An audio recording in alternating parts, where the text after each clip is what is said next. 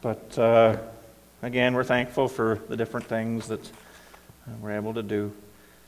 I do have notes. I have no idea how Edward has done that or whether that's available. I know even if I was able to get the notes at home, I probably wouldn't be able to, to print them or what have you. So just praying towards a good solution to that this morning.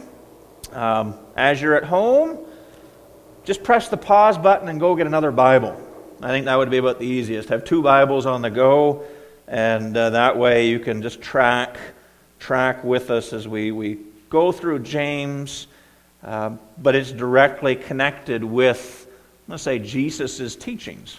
And if I was to just even step into it this morning, a lot of people approach James, and I think the easiest way I could describe it would be James is like a crossroads. I mean, you have a, core truth in the book of James. Um, truth is, is, as James is preaching and rebuking the leadership um, as he's writing these letters, leaders that spent time with Christ, knew, knew the, the principles. I mean, whenever I think of instructions and commands, these apostles could see Jesus' face giving them. That's pretty intense, isn't it? But for all of us throughout the course of church history, we always approach the, the book of James from different perspectives, different presuppositions. Even if it's just the fact that I'm going to take this verse and preach a sermon series on it and completely remove it out of context. So James is like a, it has the core truth, but we have to be careful what way we approach the book. Um, even if you were looking for encouragement, which, which there's nothing wrong with that, but I mean, James is a book of rebuke. Right? I mean, he's calling people out for being dirty, filthy, rotten sinners, right? And, and return to Christ. And that, that's something that can't be missed in this. So as I studied it, and I think we're, we're probably in month number four of this now, for me, I, I read, like as it talks about the messianic teachings of Jesus, I have to find those teachings. I have to find those red letters. I have to find what Jesus spoke on that because James is, is speaking through the Holy Spirit for Christ here using his teachings. So that's kind of where, where we're going to be this morning. Uh, if I was to put a, a title on this, uh, it would be simply this Wake up! I saw a Southern, Southern Baptist or Southern uh, preacher there do that at a funeral, and Chris was like, You don't do that enough. Um, but uh, that would be the title. Wake up, right? We are the church, and we are called to rule for Christ. Rule ourselves, govern ourselves, judge ourselves for Christ, but we're also supposed to be an impact to the world around us. In today's day and age, I, ha- I have some questions towards that. So this morning, just to get a run at this, I'd just like to step into verse 22 and we'll read down to I'm just looking at our notes to verse 26, a couple words towards that, and we'll, we'll continue on. James chapter 1, verse 22. But be doers of the word. What word? The instructions, commands Christ gave. These are your red letters, these are your, your New Testament principles. Be doers of the word and not hearers only, deceiving yourselves. Now, there's no way you can get around it. Right? As you're, you're reading the words of Jesus, there's, there's not really any gray areas here. Do them.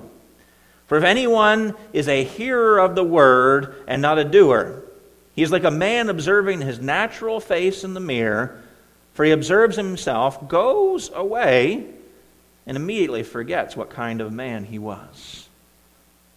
I don't think it takes that long. For these, these apostle ambassadors that walked with Jesus were 14 years later and they'd already forgot the, the great things that, that Christ had been doing through them, right? The things that they saw, the things that they experienced.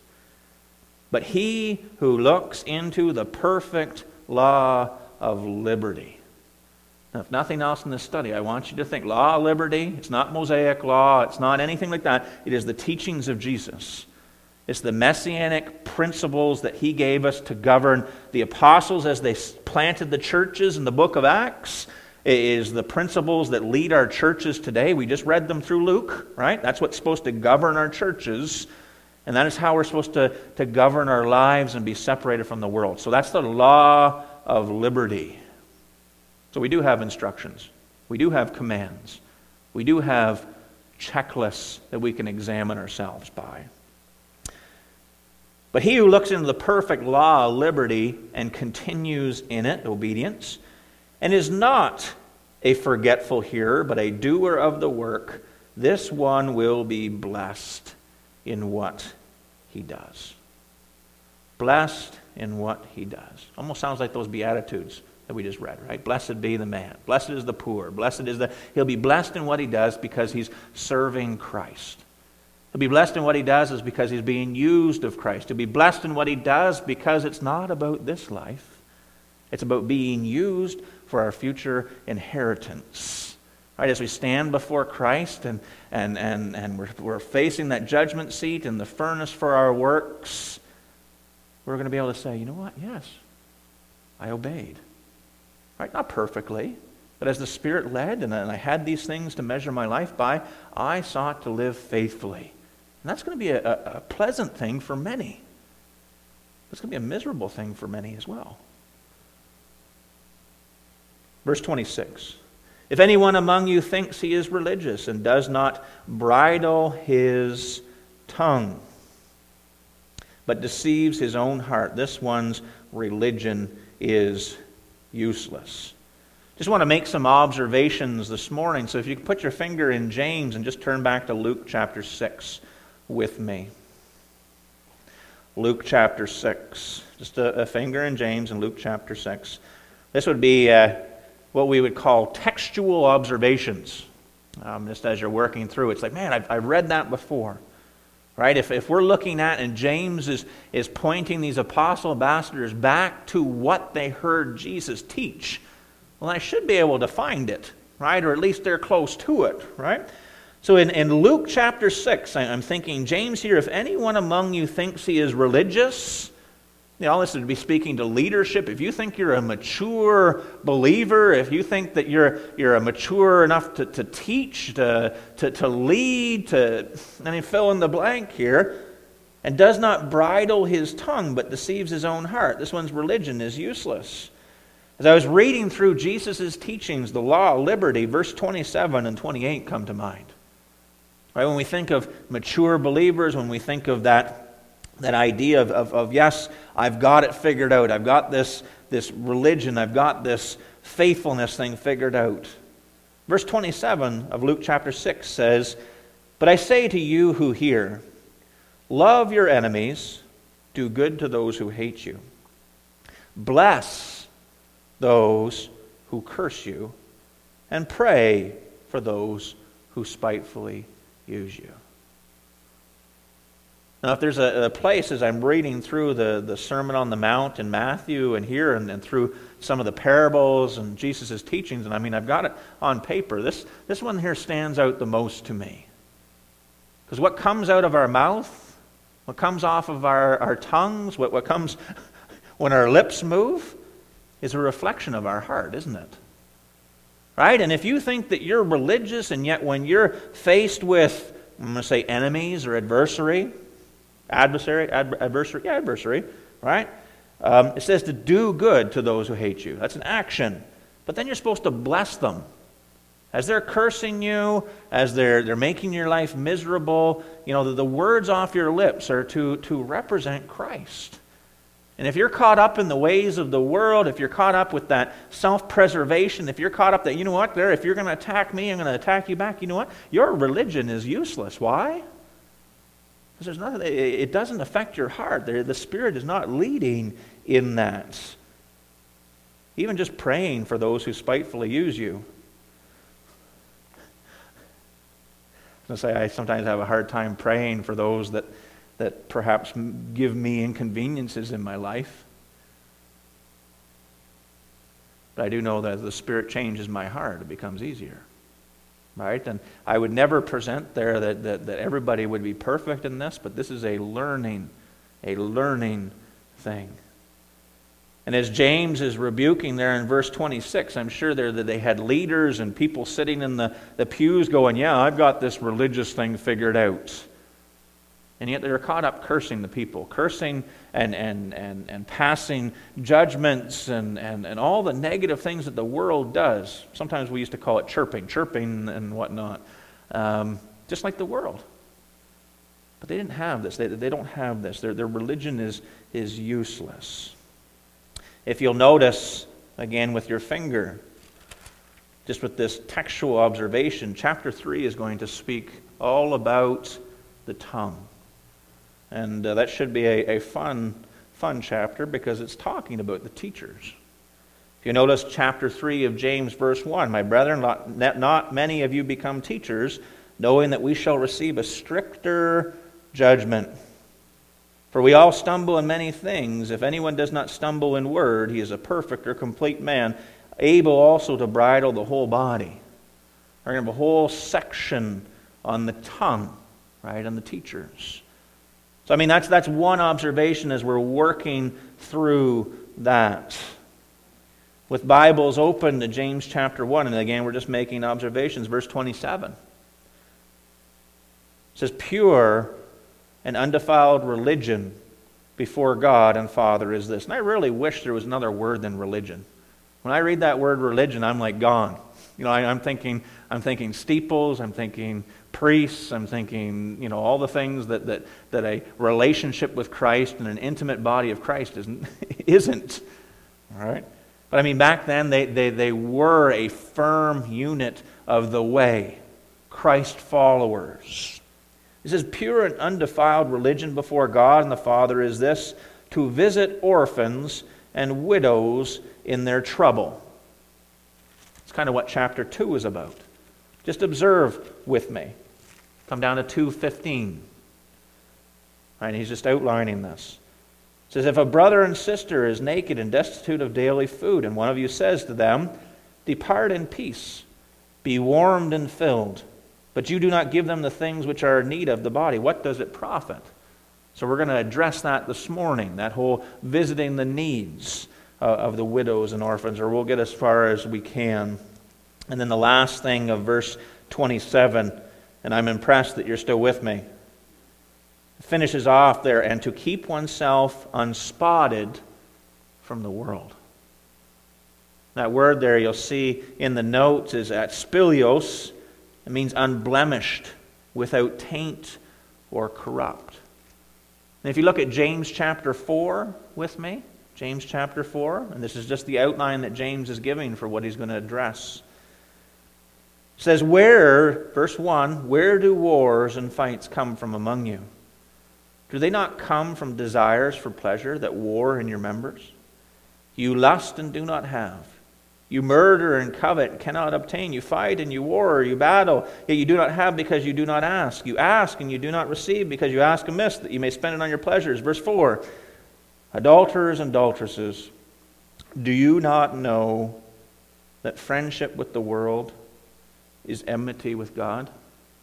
I racked my brain this week. What does it mean, unspotted from the world? Well, chapter 4 is going to explain it to us. Well, mystery solved. we just have to wait till we get there. Do you not know that friendship with the world is enmity with God? Whoever therefore wants to be a friend of the world makes himself an enemy of God. That's pretty clear. That preaches itself. All right, so, so we've got the outline here. And with that being said, let's just step into James chapter 2, verse 1. As we work our way down through there, let's, let's make some observations. Um, we're learning this Sunday night, so let's not just read over it. He says, My brethren. Right, we understand it's believers. Right, we understand the context of this letter. He's writing to the leaders um, I keep calling them apostle ambassadors, those that spent time with Christ, the, that, that have these instructions, that are called to, to lead the church plant, to lead, to disciple. He says, My brethren, do not hold the faith of our Lord Jesus Christ, the Lord of glory, with partiality. Right? This idea of, of picking and choosing. That didn't mean a whole lot to me until I slowed down and read it again. so we're going to do that. My brethren, do not hold the faith of our Lord Jesus Christ, the Lord of glory, with partiality. So, what are they holding with partiality here as you work through that text yourself? Quite often, there, we just think of this as about treating others, right there, and the poor and the rich and what have you there. But, but what, what is it that he is saying? Don't hold with partiality. And it's the faith. Don't hold the faith. Well, what is the faith? Because I think of my Sunday school answer. The faith is believing in Jesus, right? That's my faith. What I believe. Well, hold on a second. You work through the, the book of Acts, and the faith is the instructions and commands that Jesus gave his people. The faith. Right? These are the, the doctrines that, that are to, to govern us, to lead our lives, that the Spirit uses so that we can not just live pleasing before Him, but that we can be used. Well, that reads a little bit differently now. Right, James is saying to these guys, guys, you can't just pick and choose out of Jesus' commands what to obey. Like, okay, you know what, this one's a little bit more prominent, or this one kind of suits my fancy. No, no, that's not how Christ's law liberty works. Right? It's there to lead you, to change you, to conform you, so that you can lead and rule for Him. My brethren, do not hold the faith. Right, the instructions, the, the, the principles, the commands that Jesus gave you. Do not hold the faith of our Lord Jesus, the Lord of glory, with partiality. I almost want to get into that, the Lord of glory, a little bit. Maybe we will just for a second. You'll notice in the, the New King James that the Lord is italicized. Right? And that means that the, the translators back in the, the 1500s, whether it's the 30s or, or later on with the 1611, um, they added that in for our understanding. But, but you read that without it, and all of a sudden you find yourself, okay, we have the instructions of commands the, of Jesus Christ, of our Lord Jesus Christ, of glory with partiality. All of a sudden he says there, no, you've got the commands, you've got the faith, of glory, of Jesus of glory. Where's Jesus right now? Right hand of the Father. Right, all of a sudden, he takes the authority that, that Jesus gave them those scriptures, and they watched him ascend. Like these men, these apostle ambassadors, Jesus appeared as the resurrected Christ to 500. Right? 1 Corinthians 15 speaks to that. He appeared to the 120 that were at the ascension there. He appeared, and they, and they watched him ascend to glory. Right? They know he took the right hand of the Father. They know that all rule and reign was given to him. So these commands, there is no partiality. This is not in your realm. These red letters, they are to guide your life. You are to rule by them with no partiality. But this is a rebuke. So apparently, these men were. Apparently, these men were picking and choosing as they, they, they, they lived their lives. And we see that in verse 2. James says to them, For if there should come into your assembly a man with gold rings, in fine apparel, and there should also come in a poor man in filthy clothes. My wife was telling me that's how I dress most of the time. She's embarrassed to go grocery shopping with me. Oh, anyway, uh, we'll keep reading. And you pay attention to the one wearing the fine clothes and say to him, You sit here in a good place, and say to the poor man, You stand there or sit here at my footstool. Right? Very, very easy to explain scenario. I want us to notice that, that word assembly uh, at the beginning of verse 2. That doesn't necessarily mean a church meeting. You, you look at the Greek, the Greek says there, and I'm not a Greek scholar, but says synagogue. I can figure that out the synagogue.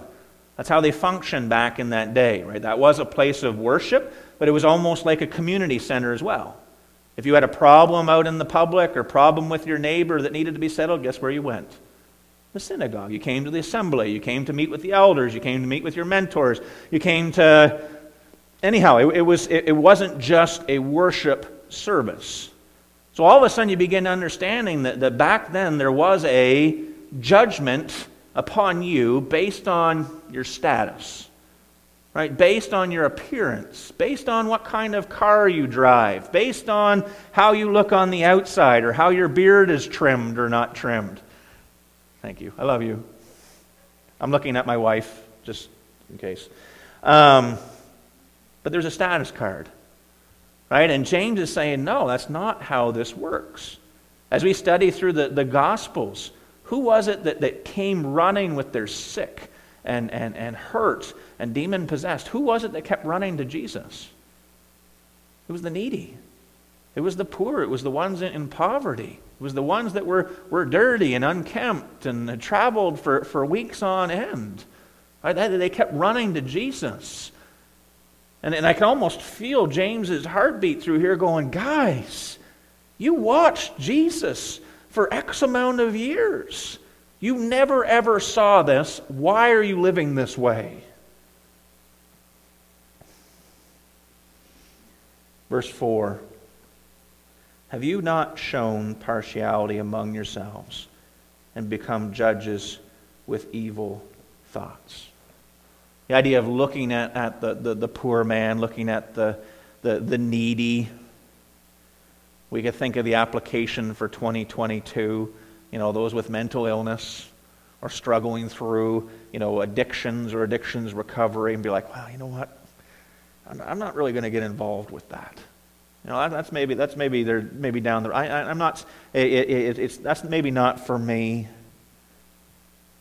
Verse four speaks directly to that especially when it comes to God's people, especially when it comes to God's leaders, especially when it comes to, to the Spirit leading our hearts interacting with people.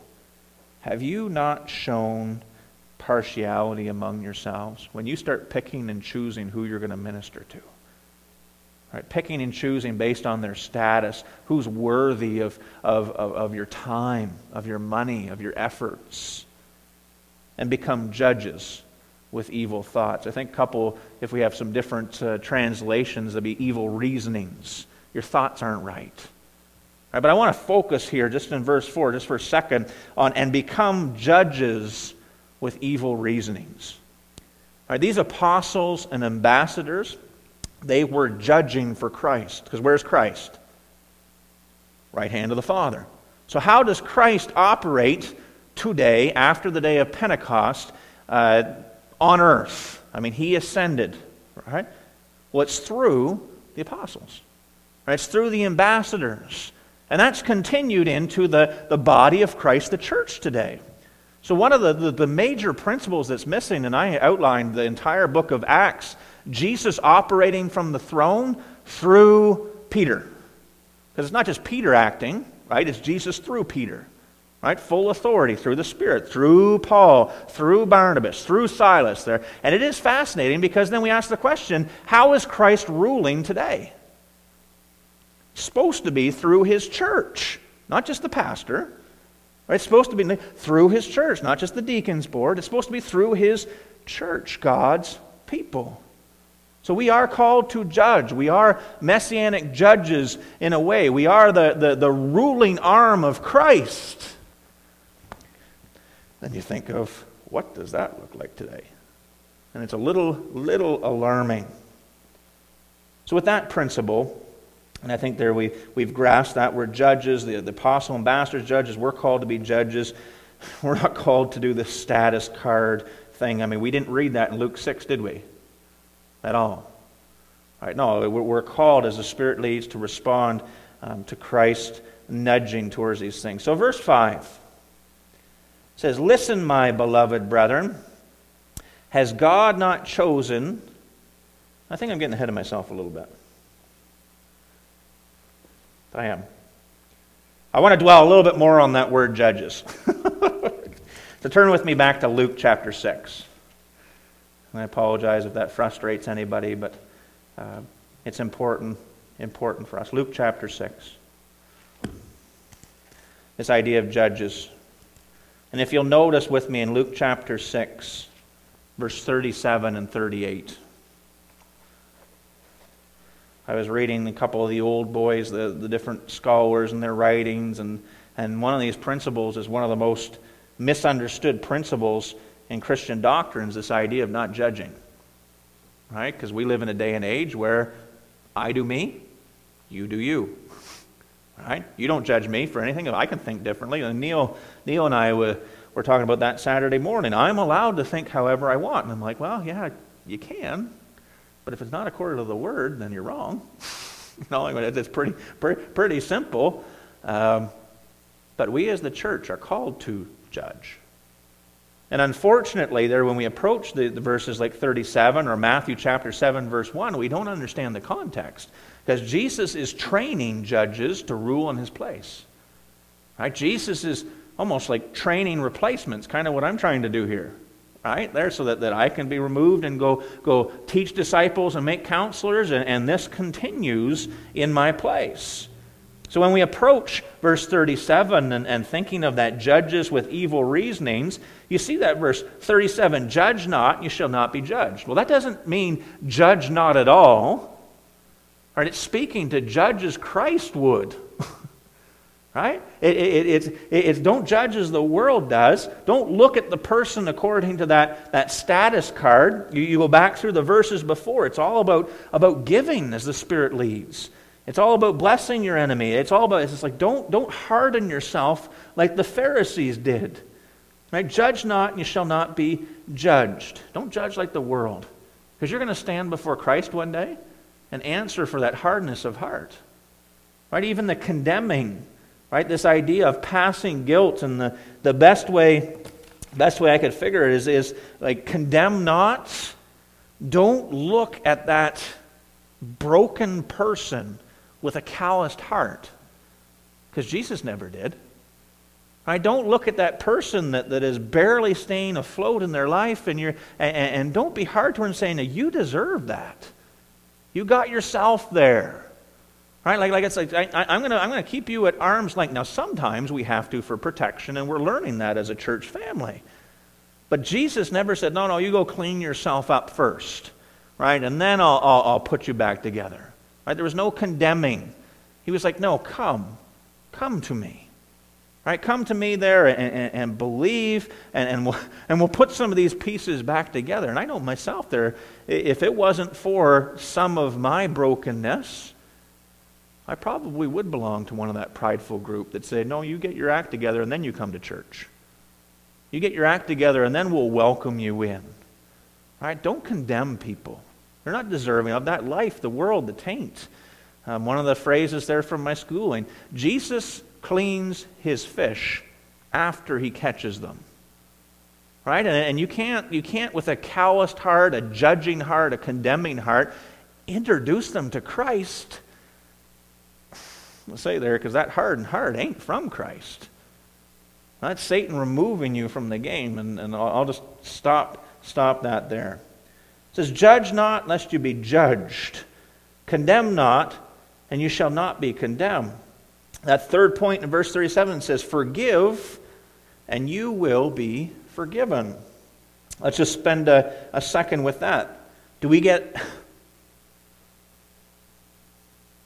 Do we have people offend us in this Christian life? all the time, right? I mean, that, that seems to be the, the day and age we live, okay? You're either offended or offending someone, right? Um, where does that lead us? Probably back to the condemning, right, and the judging, and we're caught up in the ways of the world that Christ definitely never ever gave us that example, right? Um, what about mistakes? Do people make mistakes? Do we get hurt as people are making mistakes? Of course they do, right? What about failures? Right? Somebody you're pouring, investing, and, and loving, and, just, and, and they continue to fail. Right? And you get hurt through that. Right? I mean, uh, can we harbor those things? Um, struggles, open sin. Of course. But James, or pardon me, Luke here is just, just, just recording Jesus' words forgive, and you will be forgiven. If you're taking notes, Matthew 18 speaks directly to that. And we don't, we don't have time as much as I, I want to. Just maybe a couple words. Don't bother turning there. Matthew 18, um, 21 to 35. Matthew 18 is specifically written to Jesus instructing his apostles on how to judge. Right? It's specifically about, about training his judges. And Peter's question in verse 21 um, Then Peter came to him and said, Lord, how often shall my brother sin against me and I forgive him? Up to seven times? We were there in prayer meeting, we won't go to it. And Jesus goes into a parable that's a very, very serious one. And I challenge you to read that. Uh, But these apostles, these men being trained, Jesus is very clear with it there. You are to forgive. And if you don't forgive, guess what? There's going to be some unforgiveness when you stand before Christ. That's not something that we think about a whole lot, right? This has to do with ministry. This has to do with interacting with people. Verse 38 Give, and it'll be given to you. Good measure, pressed down, shaken together, and running over will be put into your bosom. I'm thinking about how many people in my life recognize that when you just, you're not held by anything. When I say by anything, you're not held by, let's say, worldly things, even time restraints there that you, you know Christ isn't attached to. I remember working through at Bible school there were just things in my life that, that didn't need to be there. They were draining me from, from what Christ wanted to do in my life. And when I stepped away and I said no and I got rid of those things, there was such an overwhelming feeling of liberty, freedom. You know, like, okay, you know what? I'm not bound to those things anymore. Okay, God, like what, what is next? And I mean, you're, you're ready to go. And I think that's what that verse is talking about. Right? I will put into your bosom. They're shaken together and running over will be put in your bosom. For the same measure that you use, it will be measured back to you. And once again, we're back to standing at the judgment seat of Christ. And God sees all that we do. The Spirit is to be leading in all that we do. And there will be a time where that, that, that fulfillment, right, all the things that we gave up, all the things that, that we interacted with, all the things that, that we made sure that, that we were trying to follow Christ's example in, those things will be given back. And that's what makes there this, this hope and looking forward such a, an important key thing. And that's not something we can imagine outside of studying Scripture, is it? Right? We need to understand what Christ has given us, what Christ has, has instructed us in. So we pause there for a second, and I'll invite you to turn back to James. And uh, the back side of the notes looks like there's a lot there, but I think we can cover it down through I'm just trying to draw a close with this. James chapter 2. And we'll maybe just grab four just to, to get our minds back around to the context of here in James. Have you not shown partiality among yourselves? Right? These men, the people in the churches, will include their families among themselves and become judges with evil thoughts. That directly connects to Matthew 18. Okay? Luke 37 and 38. Okay? These men knew the commands, knew the instructions. They knew how they were supposed to think. And yet they were trying to, to, to loopholes around. He says, Listen, my beloved brethren. Has God not chosen the poor of this world to be rich in faith and heirs of the kingdom which he promised to those who love him? That's a question, right? As you're thinking through this. Right? Has God not chosen the poor of this world, the ones that, that, that aren't going to have because they're giving it all to Christ?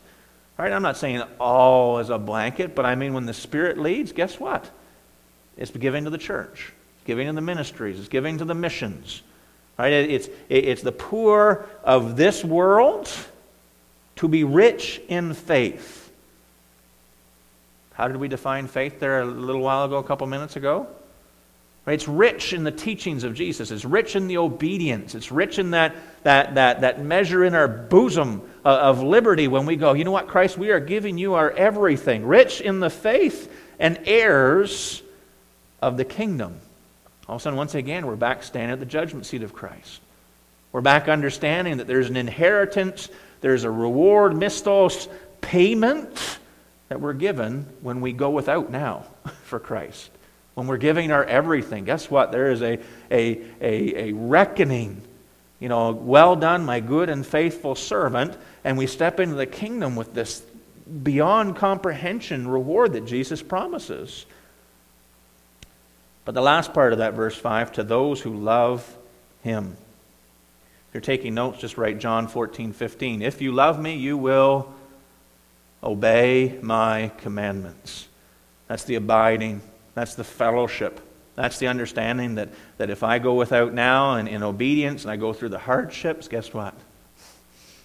I'm loving Jesus, and there is a, an heir, there is a, a, a, a inheritance for me. But then he calls them out, verse 6 and 7. But you have dishonored the poor man. Do not the rich oppress you and drag you into the courts? Do they not blaspheme the noble name by which you are called? And that's about as far as we're going to go this morning. Hopefully, you have two Bibles because I'm going to ask you to turn to Luke 6 one last time. I told you we do a lot of reading. But this overlap, this connection, James isn't just creating these new ideas there as the Spirit leads him. He, he's bringing us back to this law of liberty. And I want us to read it in the red letters because this is what's supposed to be ruling my life. This is what's supposed to be ruling my marriage. This is what's supposed to be ruling my church, right? The Christians in the church. This is what's supposed to be ruling the community. This is what's supposed to be ruling our Christian nation. Luke chapter 6, just speaking to this dishonoring the poor man. He says, Do not the rich oppress you and drag you into the courts. If you notice there, after the blessed are you poor, verse 20, for yours is the kingdom of God. Blessed are you who hunger now, for you shall be filled. Blessed are you who weep now, for you shall laugh. Blessed are you when they hate you and they exclude you and revile you and cast out your name as evil for the Son of Man's sake. Who's doing this? I'm to find out it's the rich. Right, you see the connection? Verse 23 Rejoice in that day and leap for joy when you're going through this, for indeed your reward, misthos, payment, inheritance, is great in heaven, for in like manner their fathers did the prophets. Do not the rich oppress you and drag you into the courts? Jesus says very straightforward, but woe to you who are rich, or living as the world who are living with that mentality, treating with a status card and, and, and, and separating the poor and, and the rich and, and having that, that, that horrible mentality. For you have received your consolation. You've received your comfort in this life. Woe to you who are full, for you shall hunger. Woe to you laugh now, for you shall mourn and weep. Woe to you when all men speak well of you, for so did their fathers to the false prophets. It doesn't sound like it's going to be a very good place for the believers that act like the world. For the believers that, that choose to live and treat people that way. And it happens. I mean, it's all through, and I don't think we need to get too creative imagining that. So, with our notes, why is this important? What is the take home from this? Well, number one, I thought these men watched Jesus as their example. Right? These men that Jesus or James is writing to. They watched. They knew the same way we have the Gospels to read, right? Jesus as their example, to be the church's example. Christ's ambassadors, leaders of the churches, in the book of James, as he's writing, they were failing miserable at this. They were failing miserably. Christ's churches were following, again, failing miserably. And this is where that dead faith that we'll look at next week and James is rebuking them and holding them accountable. The topic in James chapter 2 is mercy, ministering to desperate crisis, hopelessness, and need. I mean, that's all through there. Not as a status card, right? It's ministering as the Spirit lead. We watch Jesus do it, um, so this is our example. The ambassadors were failing miserably, and that makes us ask the question how are we doing today as a church? Right? The topic is mercy. Is there desperation around us today? Hopelessness? Um, crisis? Is there need? I mean, we, we, we got some mood, mood got some uh, food together to give out to some different needs. But how are we doing responding to that need today? That's a good indicator of the spiritual temperature who is leading our church. Right? Even just being able to identify and be willing to step into those things, that's huge. That'd be another one of the reasons why I don't think the doors to the church should be closed. Right? Because they need to be available to minister to these things. So, what is the connection to me? when we think about the apostolic judges, and I, and I mentioned it, I just want you to grasp this, that the apostle ambassadors were to judge as Christ is sitting at the right hand of the Father. But we don't have apostle judges today, do we? We have the church. We are Christ's judges. We are who Christ used to rule and to, to not just live by these principles, but to govern ourselves by these principles. And that is supposed to impact our community and, and draw that line. You'll notice our number one role in this life is to be conformed into Christ's image. Right? We ourselves are to be changed. Okay? We're, we're, we're being conformed, we're being, being sanctified, um, we're changing. Our number two role is obedience to his leading and authority. Right? As we're being changed, guess what? We're called to be used by him. There's no such thing as sneaking in here for half hour on Sundays and sneaking out. That's not what we're called to, and there's going to be repercussion for that. And our number three role is allowing ourselves to be prepared for the kingdom. Right? And we just we, we just saw that in James. This idea of being poor in this world, rich in faith, and heirs of the kingdom. Right? We're being prepared, we're being trained. If we're seeking to live faithfully, guess what? We're going to find ourselves in that place and position in the kingdom. So I just want to close, and I've said that word two other times. I apologize for that. But let me connect this with you 1 Corinthians chapter 6. And uh, we'll be done. On time. I'm sure Edward can shorten it a couple minutes with his computer if he has to. I just want to, we are judges. Christ is to be ruling through us. Right? There's no such thing as complacency, and I find that horrific when we can barely scrape together Sunday school teachers.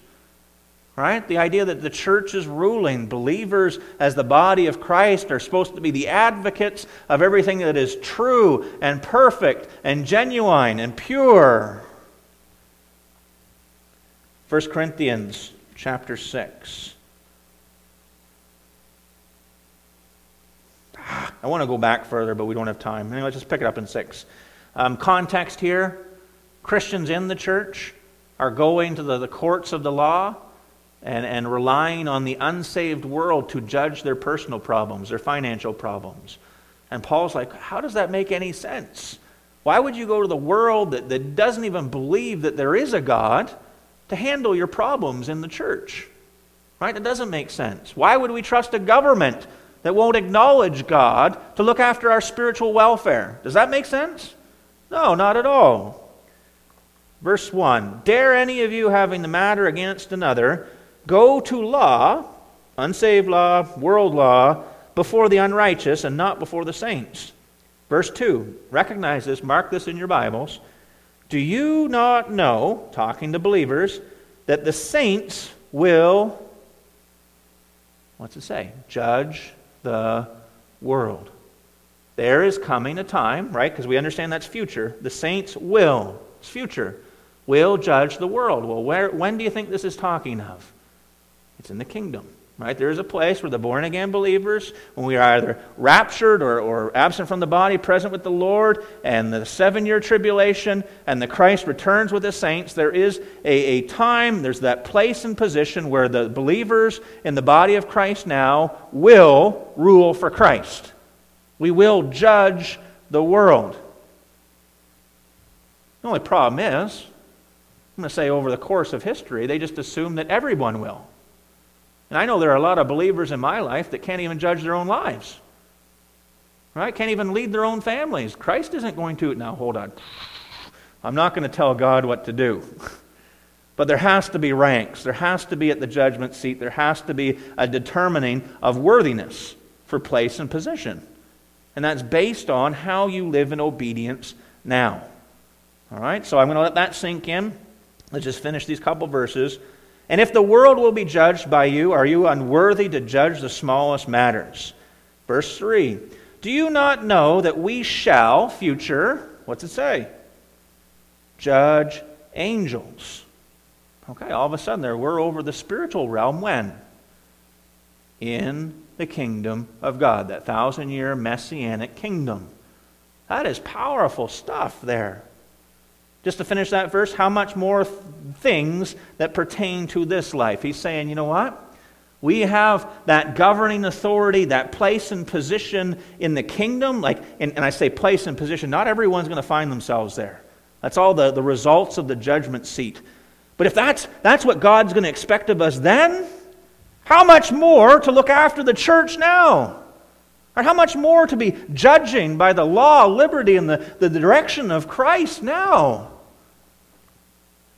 Because if people don't give a rip about this now, churches don't, don't care about this now, churches can't even bother to, to, to even study through what Jesus expects of us.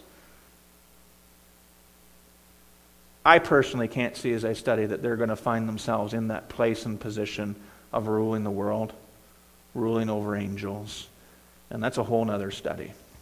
So, how, how, does this apply? How does what James saying? It applies to us because we are called to judge for Christ, rule for Christ now, and it will affect our then. It will affect our place, position, inheritance in the kingdom.